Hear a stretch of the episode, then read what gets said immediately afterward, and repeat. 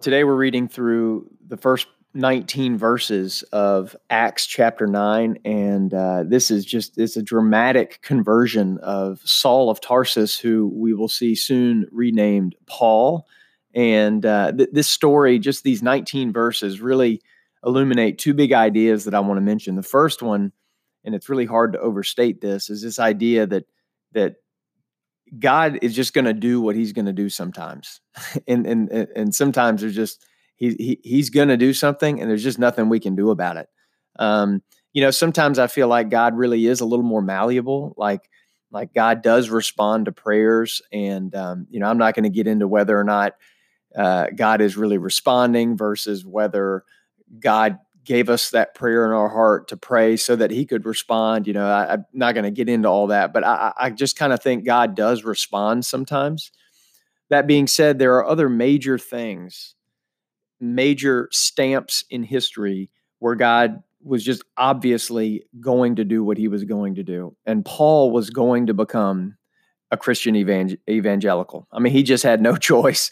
God forced it upon him. And we see that in these 19 verses. And it's just an awesome story. And the second thing goes back to what we read yesterday about Philip and the eunuch.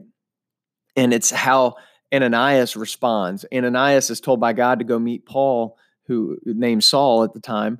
And uh, and he almost comedically responds to God like, "Really? I mean, this is the guy who two chapters ago was stoning Stephen in the streets, and I'm supposed to go meet him." And God reassures him and send him on, sends him on his way, and he goes. And you know, we don't. It, nothing much else is said about it, but it's just another example that illustrates how a, a decision of faithfulness can can lead to a major outcome that will that sometimes we'll never know what our faithfulness can do in the lives of others. And I just love that. I love that example. So today, I would pray that I would have the vision to see in my life the the areas where God is just forcing his way. And and and I pray for that because there's just no point in me pushing back or me trying to make my own way. It's just a waste of time. It's it's futile. Um, and so I pray that I would see that so I don't waste my time and my energy.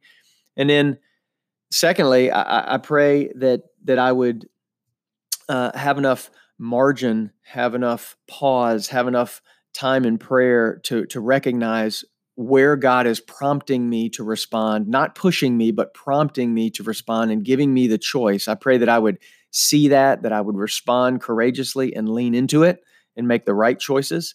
Um, and that that, like I said, it requires patience, it requires pause, it requires margin, none of which are natural to me. Um, and so that would be the second thing that I'd be praying for out of the reading today.